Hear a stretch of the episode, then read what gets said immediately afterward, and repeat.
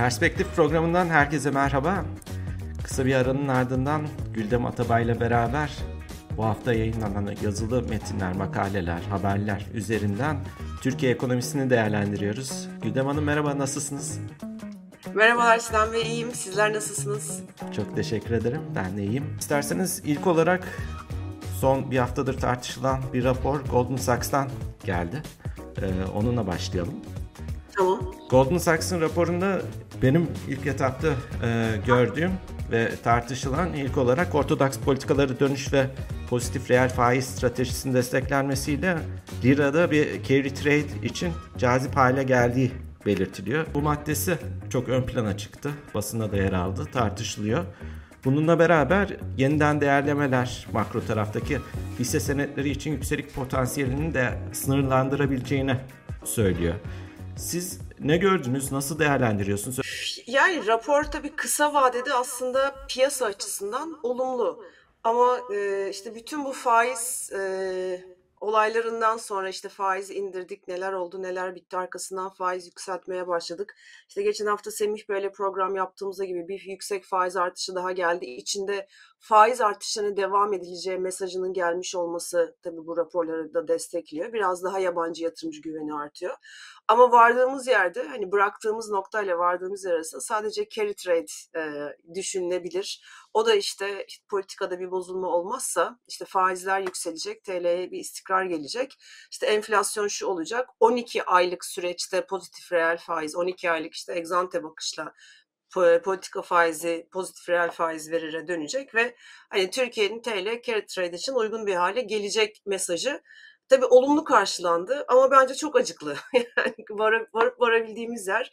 Hani biz burada ne konuşuyorduk, nelere e, varmıştık? Türkiye bundan e, birkaç sene önce, 2018 süreci öncesinde yatırım yapılabilir ülke notu elde etmişti o notu kaybetti. E, yatırım yapılabilirden çıktı. İşte piyasada yaptığı e, bu piyasa kontrolleri faiz indirip enflasyonu bile isteye patlatmasıyla bu işte servet transferi yapmasıyla vesaire Türkiye yatırım yapılamaz bir ülke haline geldiği gibi piyasalardan yabancıyı neredeyse topuklayarak kaçtılar.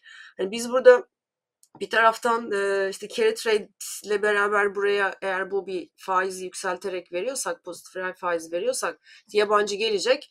Ne yapacak? Düşük faizde olduğu carry trade neydi onu bir hemen altına çiz açıklayalım istersen.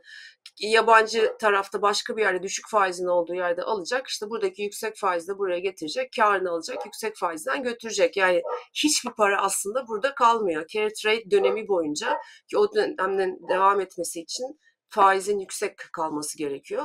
E, reel faizi pozitif veren yerde işte TL'de bir istikrar olacak.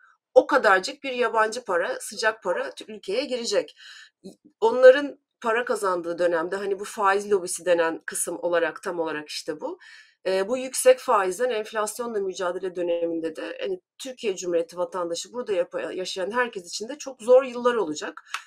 Çünkü işte bu carry trade kapısını açan pozitif reel faiz o da hani olursa aslında onu da tartışılır veriler üzerinden buradaki varsayımlar üzerinden.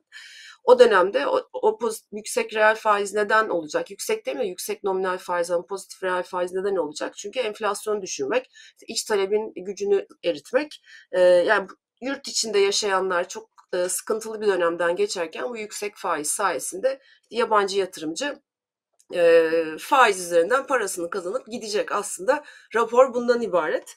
E, o yüzden hani kısa vadede işe yarayacak mı? Evet döviz rezervlerine giriş olması açısından işe yarayacak. E, ama bence bu hale düşmemiz böyle bir rapor piyasa tarafından sevinilmesi son derece acıklı. Çünkü Türkiye ekonomisi bundan çok daha iyi bir yere varmıştı, varmak üzereydi.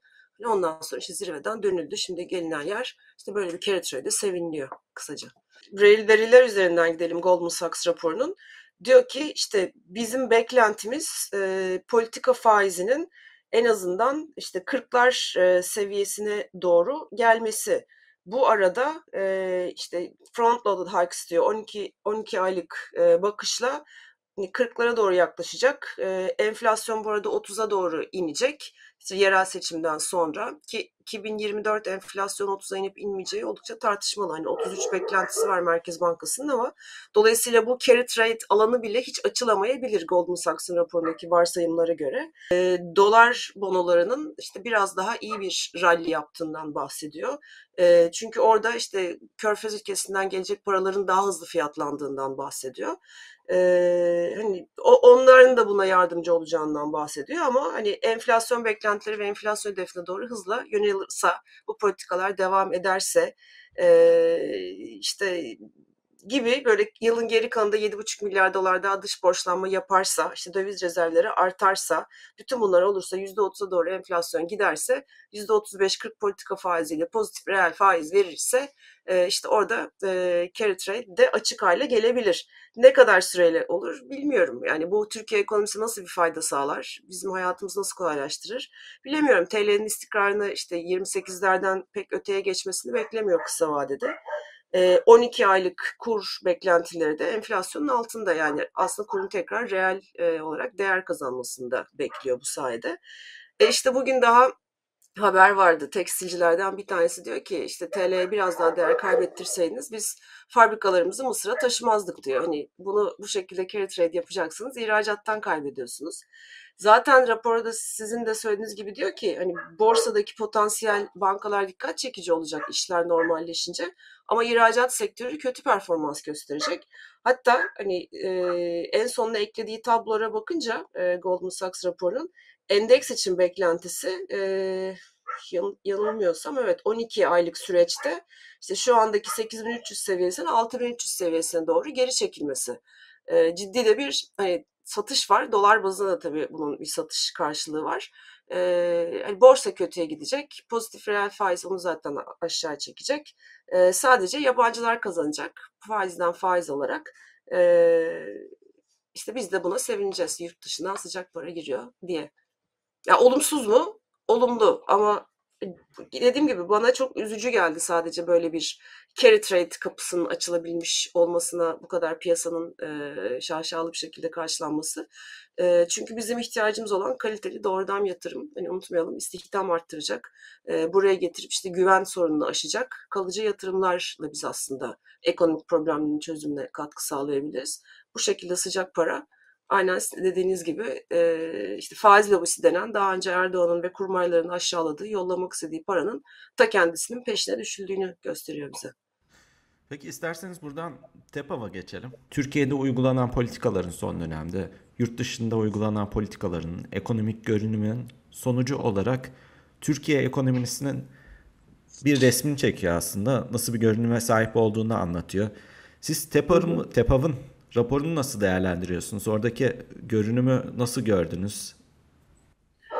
Yani TEPAV tabii kurumun e, yapısı gereği bir yatırım tavsiyesi veren bir şirket değil. Yani Goldman Sachs raporu gibi bir yaklaşımı yok. Daha çok ekonomideki e, seçim öncesi hali biraz özetleyip onun yol açtığı sorunlara biraz değinip arkasından da ekonomi yönetiminin değişmesi, para politikasının değişmesi, maliye politikasında çok fazla hareket alanı olmayışı, olamayacağını e, vurgulamasının eşliğinde bir takım tahminler yapıyor. E, şimdi burada zaten söylediği TEPAV'ın e, önümüzdeki dönemde e, öncelikler arasında halen yüksek büyüme olacak. Bu da enflasyonla mücadelenin yavaş gitmesine sebep olacak diyor. Sene sonunda %66 gibi bir tüfe tüketici fiyatları enflasyonu bekliyor. E, fakat ilk çeyrekte bunun e, yükselmeye devam edip %70'lerin üzerine çıkacağını öngörüyor.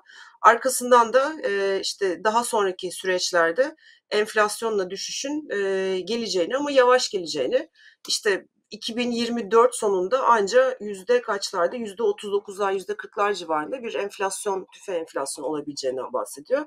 2025 için işte herkes gibi TEPAV'ın muhtemelen tahmini tutmayacak yüzde 26'lar civarında ama o çok uzun bir vade şu anda tartışmak için. Bu neden böyle olacak diye anlattığı zaman TEPAV e, diyor ki işte evet faiz artışları var. E, ama bu süreçte bir duracak. Arkasından işte petrol fiyatları iç talebin e, halen güçlü seyretmesi sebebiyle bir 5 puan daha faiz artışı gelmesi gerekecek. %40'lara doğru yönelecek diyor. E, bunun ekonomiyi evet iç talebi soğutacağını ama ilk çeyrekte yerel seçimler sebebiyle hem kamu harcamaları hem de tüketicinin güvenini arttırıcı harcamalar e, şeklinde destekler verileceğini, onun arkasından da işte çeyreksel tahminleri var. Çeyrekten çeyreğe iç talebin özellikle son çeyrekte daralacağını, 2024'ün ikinci çeyreğinde gibi daralmalar dönemleri başlayacağını gösteriyor. İhracat tarafında e, sınırlı bir artış bekliyor e, hükümetin orta vadeli planına e, rağmen. E, iç talepteki yavaşlama sebebiyle işte bu sene %3.7, seneye %3'ün altında bir büyüme e, beklentisi var. Buna rağmen enflasyonla e, da hız almanın kolay olmayacağından bahsediyor. İşsizliği çift taneye taşıyor. Hatta işte 2025'te 12.8 öngörüyor. Ki Tepov'un hani işsizlikle ilgili tahminlerini ciddiye almak e, bence gerekli.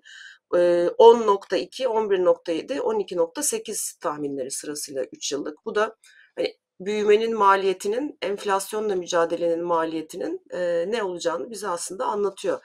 Büyüme maliyeti derken büyümeyi küçültmenin, enflasyonla mücadele etmenin maliyeti tabii ki.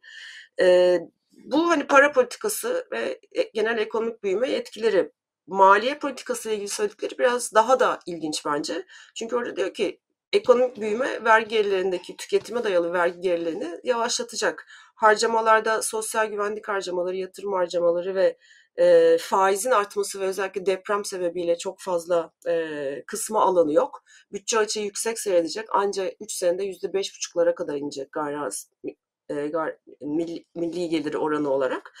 E, dolayısıyla hani bütçe tarafında sıkıntılı bir dönem bekliyor. Hani kabaca e, Tepov'un söylediği bir resim çekmek. O resimde de işte enflasyonla mücadele var ama daha yumuşak ve Türkiye ekonomisinin, işte Türkiye vatandaşlarının ne kadar zorlu bir döneme girdiğini e, başka bir perspektiften anlatıyor TEPAV aslında. Buradan şuna bağlayayım. E, TEPAV'ın raporunda sizin de işaret ettiğiniz gibi enflasyon merkezde duran bir e, tartışma unsuru. İşte büyüme politikaları karşısında enflasyon ne olacak? Önümüzdeki süreçte enflasyonla mücadele nasıl seyredebilir? Bir yandan tabii ki sizin de söylediğiniz gibi önümüzdeki aylarda yine seçim gündemini konuşuyordu olacağız bir yandan. Türkiye'nin enflasyonunu, hayat pahalılığını evet. Financial Times da değerlendirdi bu hafta evet. içerisinde. Kısa bir video yayınladı Instagram hesabından. Onlar da kendi cephelerinden enflasyon tarafının resmini çekiyor. Bunu yaparken de Türkiye yüksek enflasyonu nasıl yenebilir sorusunu sormaya çalışıyor. Siz onu nasıl değerlendirdiniz? Kısa bir videodu ama. Ee, yani bir kere o Financial Times'taki o videoyu yapan Financial Times yazarlarından e, çok iyi Türkiye'yi bilen birisi. Hani onun de, sözünün değeri var. Uzun yıllardır yani Türkiye'yi takip eden e, bir isim. Ee, onun dışında işte politikanın değiştiğinden, e, enflasyonla mücadele faiz artışlarının geldiğinden bahsediyor. E, bir soğuma beklentisi olduğundan ama hani çok böyle biraz Mesela Goldman Sachs'ın raporu gibi çok güçlü bir pozitif bir şey yok orada bence. Financial Times biraz daha havada bırakıyor. Yani bu kadar çok öyle bir yüksek, öyle bir yaşam sorunu var ki hani politika faizini evet yükseltiyorsunuz sanki burada da kalıcı olacak gibi politikalar ama bakalım hani e, mücadeleyle nereye varacak Türkiye gibi anladım ben Financial Times'ın o e, videosunu. E, dolayısıyla böyle bir o da tabii ki bir gazete olduğu için yatırım tavsiyesi yapmaz ama Goldman Sachs'ın mesela raporunda olan işte pozitif reel faiz verecek yüzde otuzlara kadar inecek seneye enflasyon işte yüzde kırklar 45'ler belki civarında bir politika faizi e, eşliğinde e, işte burada carry trade başlar, işte işler yoluna girer, TL istikrar kazanır gibi güçlü argümanlar yok. Aksine Financial Times'ın videosunda biraz daha sorguluyor. E, hani enflasyonla mücadele çok kolay olmayacak. E, izliyoruz da getiriyor lafı ya da en azından ben öyle anladım. Güldem Hanım çok teşekkür ederim. Programı kaparken de izleyicilerimize belirteyim tekrar videonun altında Instagram'ın videosunun da TEPAV'ın raporunun da linkine koyuyoruz. Eğer daha detaylı olarak incelemek isteyen, tablolara göz atmak isteyen izleyicilerimiz olursa o linklerden ulaşabilirler. Güldem Hanım çok teşekkür ederim. Önümüzdeki Ben teşekkür ederim. Görüşmek üzere. Herkese iyi haftalar.